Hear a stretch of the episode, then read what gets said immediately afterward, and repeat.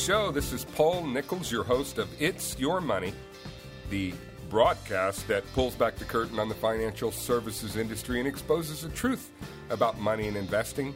Here at Financial Abundance, the uh, sponsor of our show, uh, and my firm, Financial Abundance, we believe that education plus clarity can lead to confidence that can result in peace of mind.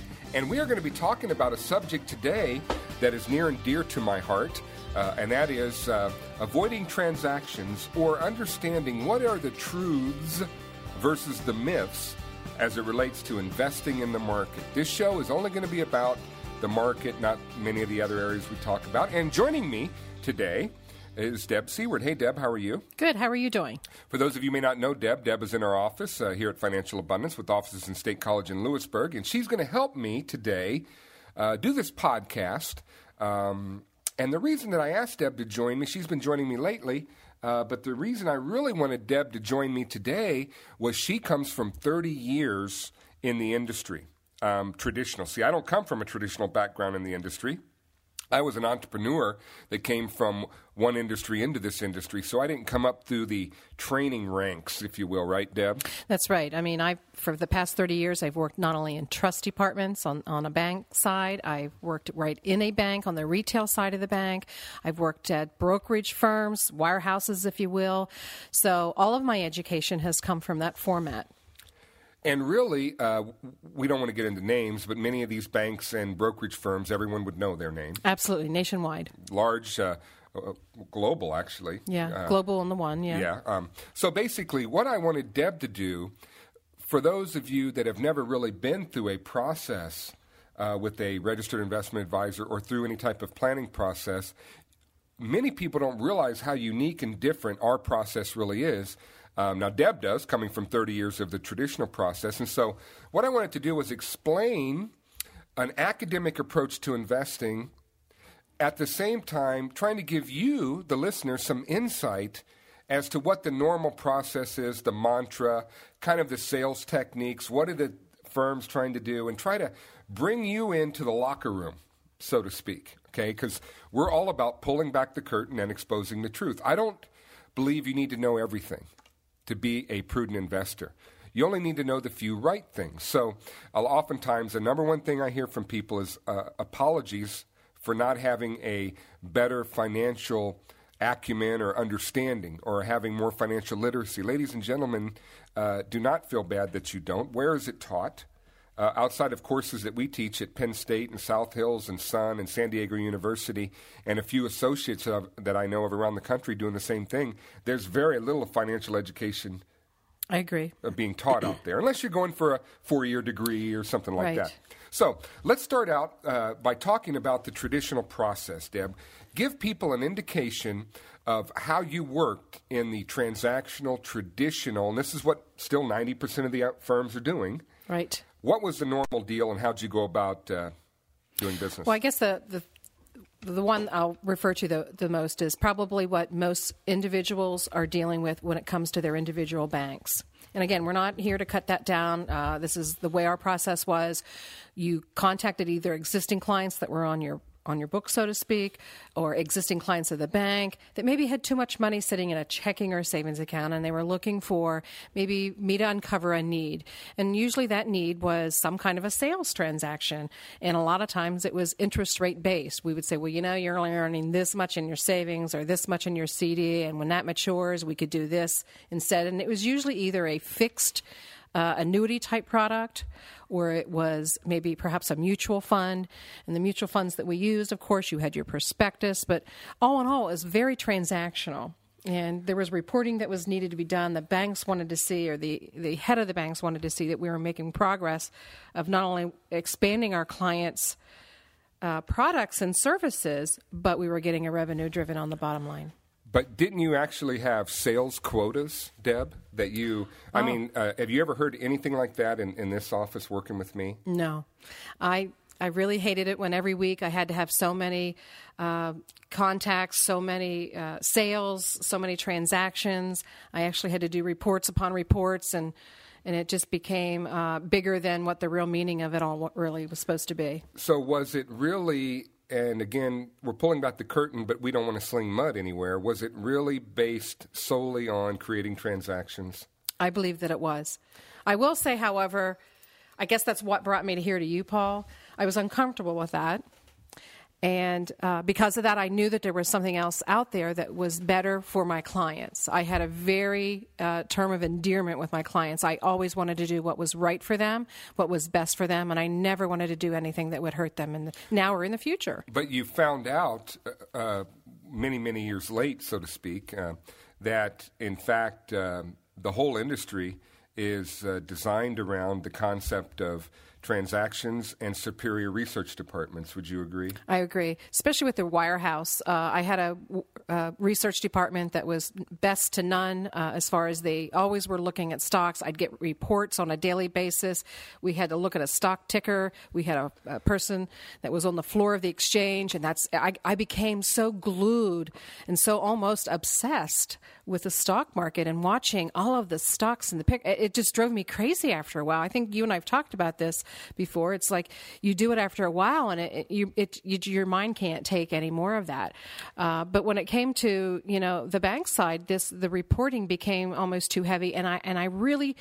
I, I, for lack of a better term, I used to work with this gentleman that I referred to as the used car salesman of the financial industry, and he sold all based on what was the commission. If he got a 6% commission, every client that he talked to bought that product because of the commission that he needed to make for his paycheck. So, would you agree, and correct me if I'm wrong, I've never, well, I've been in the traditional model, but not for very long, but w- would you agree that the whole function was get on the phone and sell some products, period? Yes. That's it. That's it. Not about planning, not about education, not about. Uh, understanding what the necessarily the client needed. Obviously, it had to be suitable, or it had to at least uh, pass a suitability test. Sure. Right now, that's sure. pretty easy to pass. Yeah. Uh, compared to the uh, to what we're held, the standard we're held to, which is the prudent investor rule. Right. Uh, we have to do what's in the best interest of the client not what's just suitable. Now, they'll say that. They'll say that that's what we're doing and the customers come first, but it really didn't happen that way in the real world. And we did have a financial planning department, but it was mainly to produce additional transactions and to gather assets. So you would. Uh, uh, you would go over and, and, gather up the information. You would fill out a form, send that to the planning department, and they'd come back with this uh, one or two or three inch um, hypothetical plan that talks about hypothetical returns and, and superior funds based on track record investing. And, exactly. And, and past performance and many of the myths that we want to dispel today. That's correct. So let's make a let's turn let's turn the corner here, ladies and gentlemen. That was just a little flavor of what the traditional industry is and how it's set up. And what I want to do is show you that in fact there are four major myths in investing that the majority of the outfits pursue uh, based on having more transactions takes place when there's no empirical research or science to prove it. That's correct. So, what I want to do now is, is take a little bit of a shift into more of an academic approach. And I'm going to do this rather swiftly because more than likely you've already seen separating myths uh, from truths, the presentation. But uh, for those of you that haven't, by the way, uh, then please contact our office, and we want to make sure you do get a chance to look at that. But there's really four major traditional investing myths that are not only propagated, but they're excitingly taught as wonderful techniques for uh, knocking loose money or taking and creating, moving money from one mutual fund to another mutual fund. All transactional. All transactional. And what we need to do is recognize these, be cognizant of these, and if you do, you're going to be a lot more prudent investor. You don't need to know everything, but you do need to know the few right things. And here's a few right things. There are four major myths out there. One is stock selection. The definition is choosing stocks that are believed will do well in the future. What's the myth with that, Deb?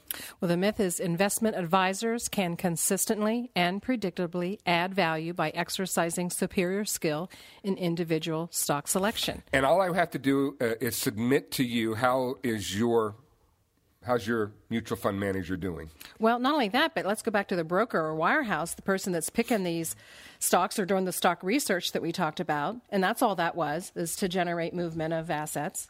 So what we find with stock selection is really what what what the industry teaches is that there are certain people in the know that, or I should say it's implied. Implied. That there are certain people in the know that will be able to have superior stock selection, like a Peter Lynch or a Warren Buffett. But when we look at the science, we only find about 15% of the managers beat the market half the time. That means 85% of the managers are not getting market returns. So, stock selection is, is nothing short of a transactional uh, motivation. Right. Okay. Uh, that leads us to the second myth, which is track record investing. The definition, the use of performance history to determine the best investments for the future. The myth being Finding funds that did well in the past is a reliable method of indicating which funds will do well in the future. Now, I will tell you this is a technique that uh, I have used in the traditional background. We'd always say these are the best funds that's going right now, and uh, am I allowed to say names? no, I, let's let's avoid the names, right. but but I had a couple of top, probably top five different these funds or fund families yeah, that I prefer. Sure, right? absolutely. Here's the interesting thing, Deb. Whenever we look at the top 10 mutual funds or top 20 mutual funds for a 5, 10, 15, 20 year period, it is extremely rare to see any of them repeat. So, what we find is that uh, the ones that are hot are the ones that are being sold. In other words, if you're selling based on transactions and not on science, you have to have a hang. You have to hang a hook on something, and the only thing that you have to hang a hook on is right now that funds up. That's right. They're selling yield. Exactly or returns for those of yep, you who may not be absolutely. familiar with what yield is. So, um, track record investing, again, is nothing more than another form of transactional uh, technique, sales technique. And uh, uh, there's really no science to prove out because very rarely do we see funds that repeat over periods of time. Right. That leads us to the third myth, which is called market timing. This is the one that's very subtle uh, in fact, we were with someone yesterday, right? And uh, he said, "Well, uh, my advisor just sold out of a bunch of stocks and bought a bunch of new stocks in a more defensive portfolio." And I said, "Well, he's timing the market." And he looked at me and he said, "No, he's not timing the market." And I said, "Well, why else would there be yeah why would he move yeah why would he move money around? and once he thought about it and kind of pondered on it he said you know that really is market timing isn't he's a eh, the myth is what money managers are able to utilize market timing to effectively predict up and down markets so now ladies and gentlemen if if there were people out there that could make these predictions about stock selection about track record investing which fund's going to do well in the future uh, about timing market timing what would their motivation be for sharing it with you? I mean, if Deb and I really had this ability, if this inference, this this apply, this this notion being applied out there that there are smart people like uh, a Jim Cramer, the Antichrist of investing, or other people like him that are doing nothing but promoting transactions, if they really knew what was going to go on, wouldn't they be on the beach with the laptop? I know I would be. Why would they need to? I That's... mean, if I had that kind of insight, ladies and gentlemen, I would share it with my loved ones and very close friends. And that's it. And then own some island. I mean, how much? I mean, look, if I, you know, if I knew what was going to happen, all I'd have to do is make certain a couple trades a day, right? That's right. Okay, so obviously it doesn't work. And when we look at market timing, Okay, what's really, really interesting, and this comes from Dalbar.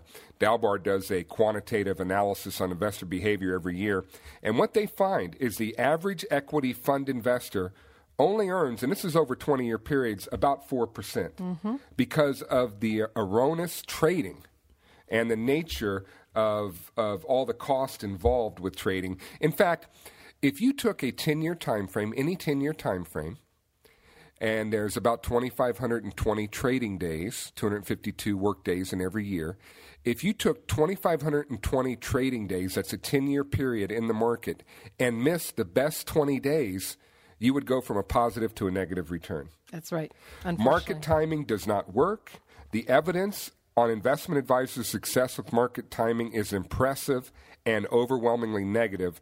This is according to Charles Ellis, who wrote Investment Policy, a required reading for chartered financial planners. That's right.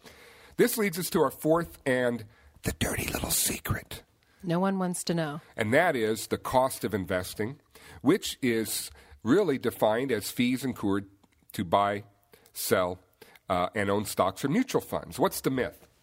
What you don't see can hurt you. The only thing you need to know about uh, the cost of investing is uh, let me share two thoughts with you. Okay. One is the rule of 72, Deb. I've heard of that. Okay, the rule of 72 says if you have a yield or a time frame, you can multiply or divide that into 72 and get the inverse number. So, for example, if I'm getting 10% the published returns on my mutual fund, hypothetically, okay, I'm just saying, uh, not me personally, but if a person is getting 10% on their mutual fund, then how many years would it take for their money to double? 7.2 years, it should be doubling.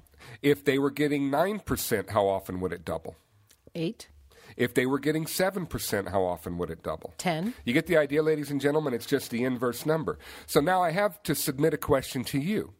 If you're out there saying, you know what, Paul, I get 10, 12% long term, 10 year, 20 year averages in my mutual fund or in my portfolio, I have to ask you, well, if you're getting 10 or 12%, how often would your money be doubling, Deb? You know, it, six to seven years. That's right. And back to the track record investing, all of this information from the mutual fund companies. That's exactly what it says. It's all gross, not net. That's it. If you really, ladies and gentlemen, you think you're getting 10 or 12% because of the cost investing in something called the bid ask spread, which is the, the spread between buying and selling in the market. I believe uh, the stock market, uh, Wall Street is one of the few monopolies left. I mean, every transaction has to go through Wall Street.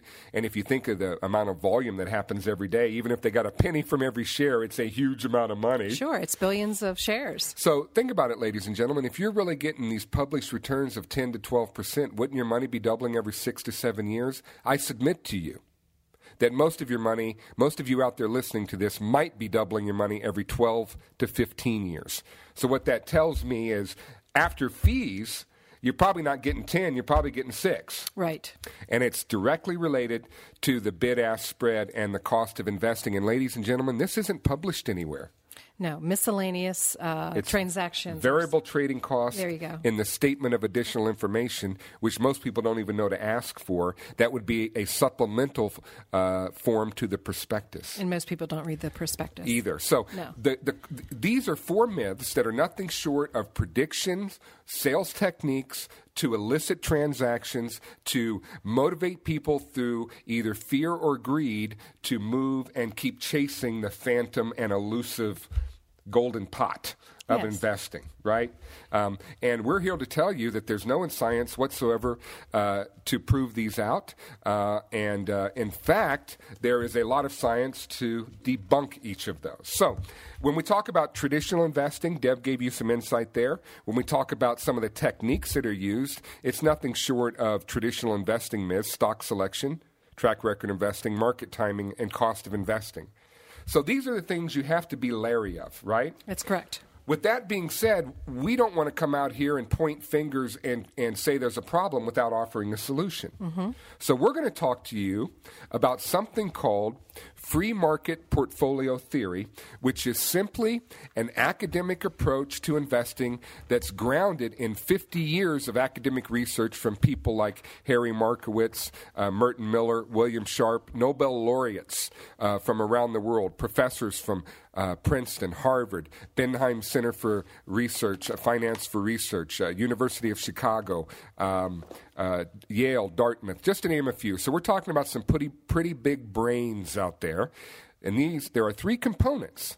And this is the story of free market portfolio uh, investing. And what we want to do is go through each of these three components rather briefly, but to make the point. The first component is something called free markets work. What would that basically mean? In a free market, at any point in time, the actual price of a security will be a good estimate of its intrinsic value. Back in 1965, Eugene Fama wrote a paper that went into the, fi- uh, the uh, Financial Analyst Journal. Uh, September, October of 65, where he basically made a, made a point that free markets work. That based on supply and demand, free markets are the best determinant of market prices. All available information is factored into the current price. For example, Bear Stearns. Remember when Bear Stearns took a dump? I do. When did it happen? After. The news was announced. Right. Okay. Only new and unknowable information and events change pricing. The randomness of the market makes it impossible for any individual or entity to consistently predict market movements and capture additional returns unrelated to risk. Prior to that, and since then, there's still this notion that is propagated out there that free markets fail. And this is the way you did all your traditional investing. Would that be true? Deb? That was be true, and it makes me feel bad now, but I'd rather know now than than never have known at all. Is the way I look at that, as well as informing clients. Well, if what you thought to be true true turned out not to be true, when would you when wanna, would you want to know? Yeah. Um, so explain to me what the free market fail, uh, what you were taught and what you propagated as a traditional transactional planner. Well, I felt that the markets really failed to price goods and services accurately. I thought it was possible for some individuals to identify in advance if those prices were inaccurate. Underpriced or overvalued markets can be forecasted or predicted. So, by taking advantage of these mispricings, either in stocks or market sectors, I thought it was possible to both increase the returns or avoid losses. And if you believe that, then it would make sense that you would pursue these traditional myths. Continue to do what I used to do. Chase the market. That's right. Try to outsmart the market. Try okay? to pick a stock, try to time it. right? Track record investing, look at what it's done, okay? And what we want to do, ladies and gentlemen, is is share with you that it's very important that you adopt one belief or another. Either you believe the market's efficient, free markets work, or you believe free markets fail, uh, because your beliefs are going to dictate actions. Now, I used to believe free market fails because that's what I was taught. That's what Right. you were taught, That's what right? I was taught as well. But several years ago, when I got involved with some of these academics, I had a paradigm shift. You know, th- my thinking changed dramatically because I had new information that I'd never never understood or applied before. So now my beliefs dictate actions, which are w- free markets work. We want to focus on capturing market returns. We're not trying to beat the market. We're just trying to get what the market will bear. And sometimes it's a bear market.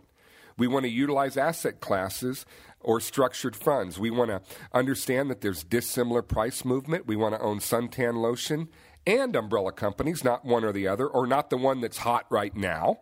We want to diversify prudently. Look, if we believe the market's efficient, Deb, we want to own the entire marketplace, not just agree. part of it. I agree. We don't want to chase the market. We want to eliminate some of these investment strategies, and then we want to work with someone who focuses more on education than trust. And we want to come back to that in a moment. But what would the actions be for someone who believes free markets fail, Deb? Well, if you believe they fail, you you would want to continue doing some in- traditional investment strategies, as I had talked about earlier. You would want to stay connected with all sources of financial information. Listen to your Jim Cramer show. Listen to Susie Orman, that sort of thing. Read every investment. Don't get you started, right? Read every investment article that you can find to stay informed. What you should buy, when you should buy it, when you should sell, and then you should work with someone who shares that similar belief. Now, an interesting little side note, Deb only 15% of the managers are beating the market half the time. But the vast majority of managers are using this act, the free market fail technique. Would you agree? I would definitely agree. So there's no there's no proof in the pudding. It's kind of like the nonsense that I heard after 2008 that efficient market hypothesis doesn't work, which basically says the market's efficient. Well, doggone it, you know if the market's going down, then efficient market hypothesis does work. That's right. It's based on supply and demand. It's mm-hmm. based on now we had some political involvement. We'll leave that alone. But the point is, component number one: we do not believe you can time the market. We, you can predict the market. I don't care how much reading and studying you do. Even a blind pig will root up an acorn once in a while. There you okay? go. Mm-hmm. But the fact of the matter is, there's no one with any consistency. In fact, when we think of money managers, what's the first name that pops up as far as money gurus? That would be Warren Buffett. Sure. You know, Warren Buffett adopts our way of thinking. Yes, he does. He believes in a more efficient market viewpoint, a buy and hold structured strategy, and he's wrong 40% of the time. Well, just like you said, no one can predict. And if they could, then there would be no need to, to share that they can predict. They Right. would keep it a secret, you would think. So, component one do free markets work?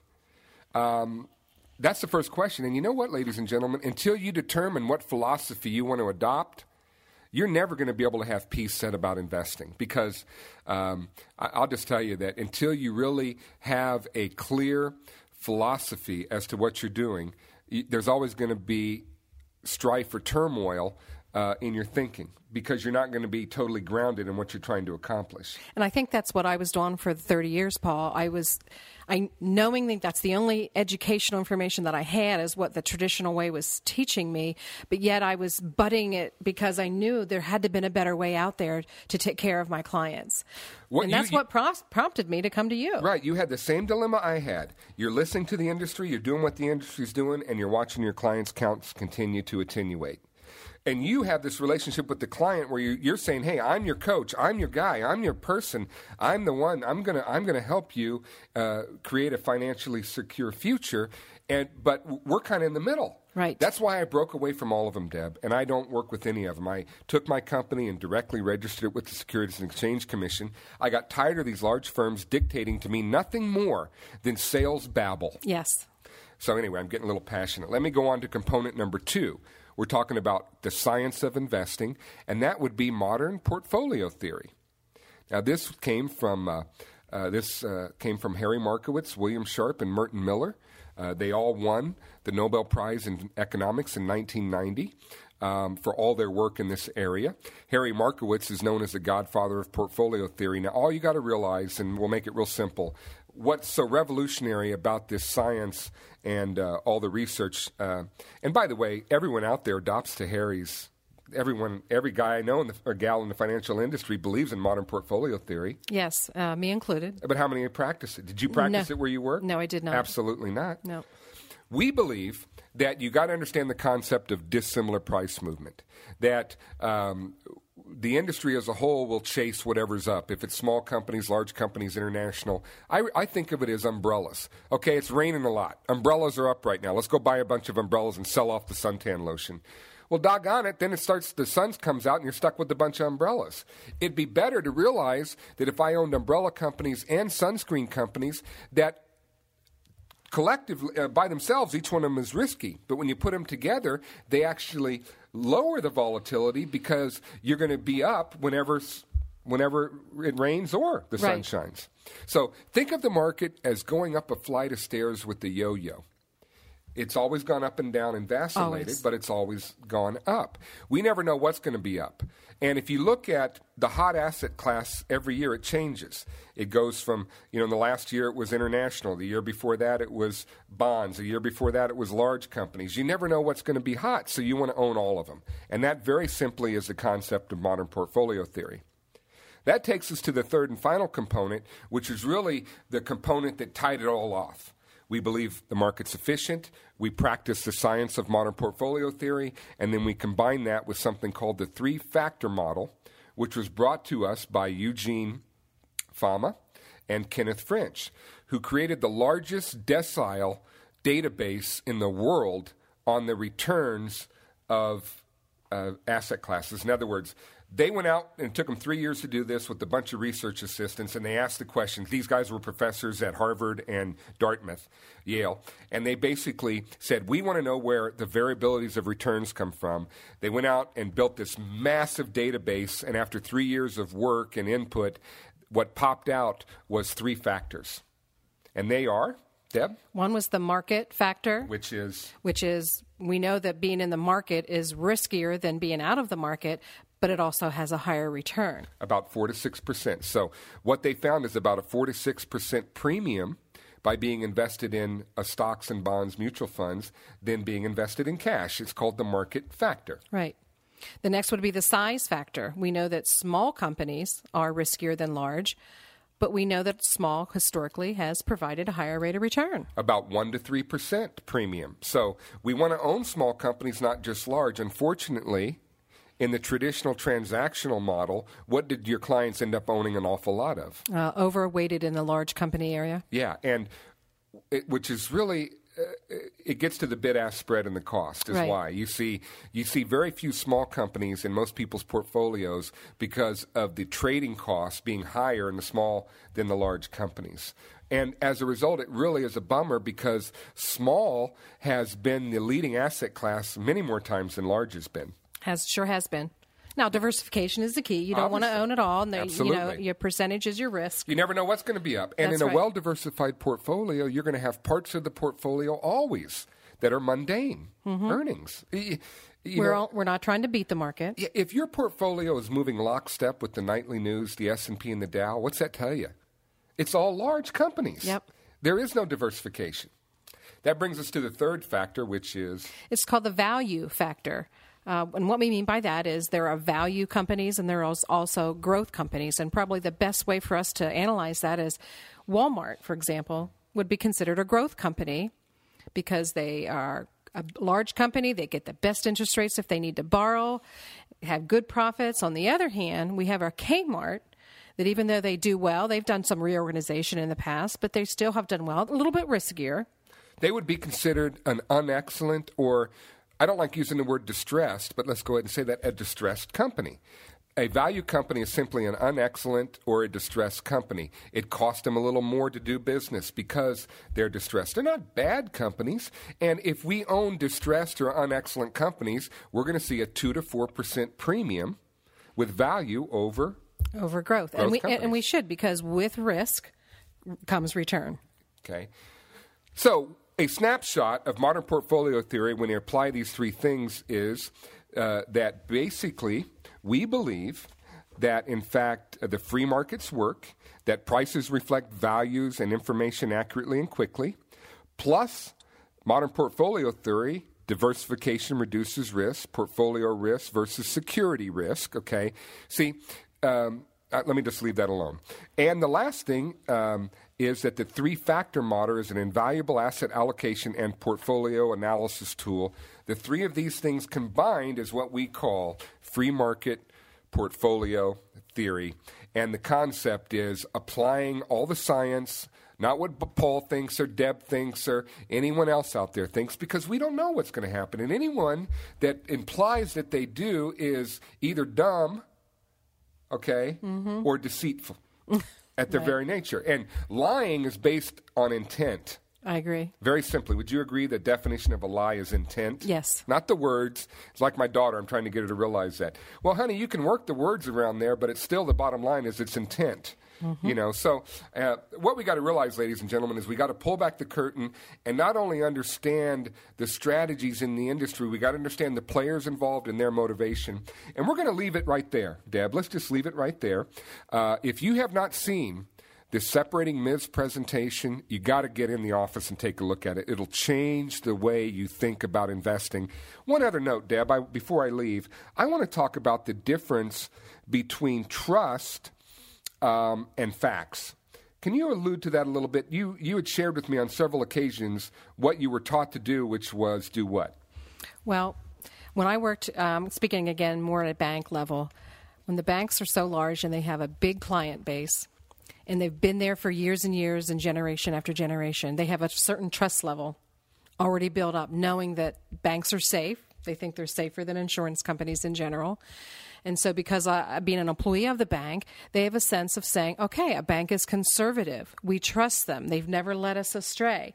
So, that was kind of a backdoor way of getting clients in to sit down with a professional, financial professional such as myself.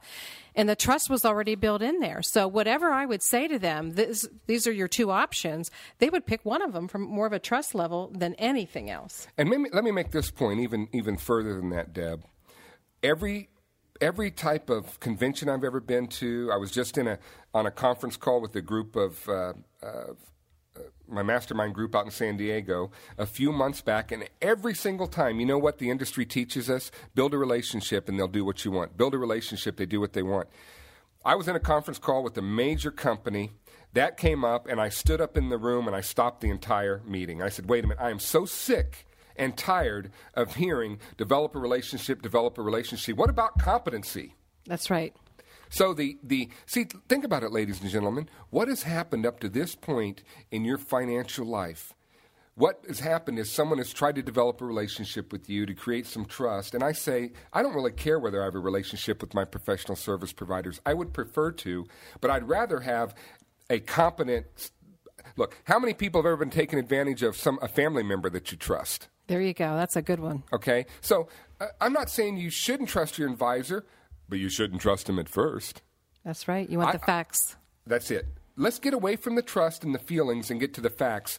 And if you start to work with us and get some more of this coaching, you're going to understand that that's exactly what we want you to do. We want you to get the facts so you don't revert to emotion based trust decisions that could be detrimental to your long term future. Well and said. I often say to people, How's trust working for you? Here you go. You know, so I don't want to sound like a conspiracy theorist or a mudslinger because that's not the case at all. But I'm also passionate about the injustice that happens. It's almost like wolves preying on sheep. And it's all trend, like you said. We talked about this, but it's transactional and, and it's expected. If you want to learn the 20 things that you need to know to be a prudent investor, give us a call. Check out our website. You can go to iTunes. If you're listening, haven't listened to any of our shows, you can go to WJAC TV. I'm the NBC Investor Coach. Uh, we're the new featured uh, financial advisor in the Town and Gown, a very prestigious local magazine that'll be starting next month. I'll write an article. Uh, we're all over the place, and all we do is coach. And uh, we have branded ourselves that way. We're known as the Investor Coach. In fact, if you type Investor Coach in Google, Paul comes right up. Okay? I believe education will lead to clarity. Clarity leads to confidence. Confidence uh, can result in peace of mind. But you can't use the ostrich effect stick your head in the sand and expect things to change. I, I you know, it, it reminds me of one of my favorite movies. Uh, you know, I love the movie with uh, Jack Nicholson uh, where you know he was on the stand and uh, what's that movie? Tom Cruise is. Uh, uh, you know the one I'm Oh, talking about, yeah. and he's, The he's a colonel. movie. Yeah, he's a colonel, and he says you can't handle the truth. Ladies and gentlemen, I believe you can handle the truth, and we want to help uh, propagate that uh, and encourage you. If you have not been through an educational process, call our office toll free 866 867 5745. My name is Paul Nichols. You've been listening to Deb Seaward. We do podcasts on a regular basis. Many of them are from my uh, syndicated radio show, which we do not do anymore just don't have time to do it, but we still do podcasts. So, folks, if you'd like to learn more about an academic approach to investing and how to separate myths from truth, give our office a call or Google Financial Abundance. There's uh, almost four years of shows on our website. Hope this finds you well. Thanks for joining me, Deb. Thank you. Have a great day, folks. Hope this information helps. We'll talk to you next time. Bye.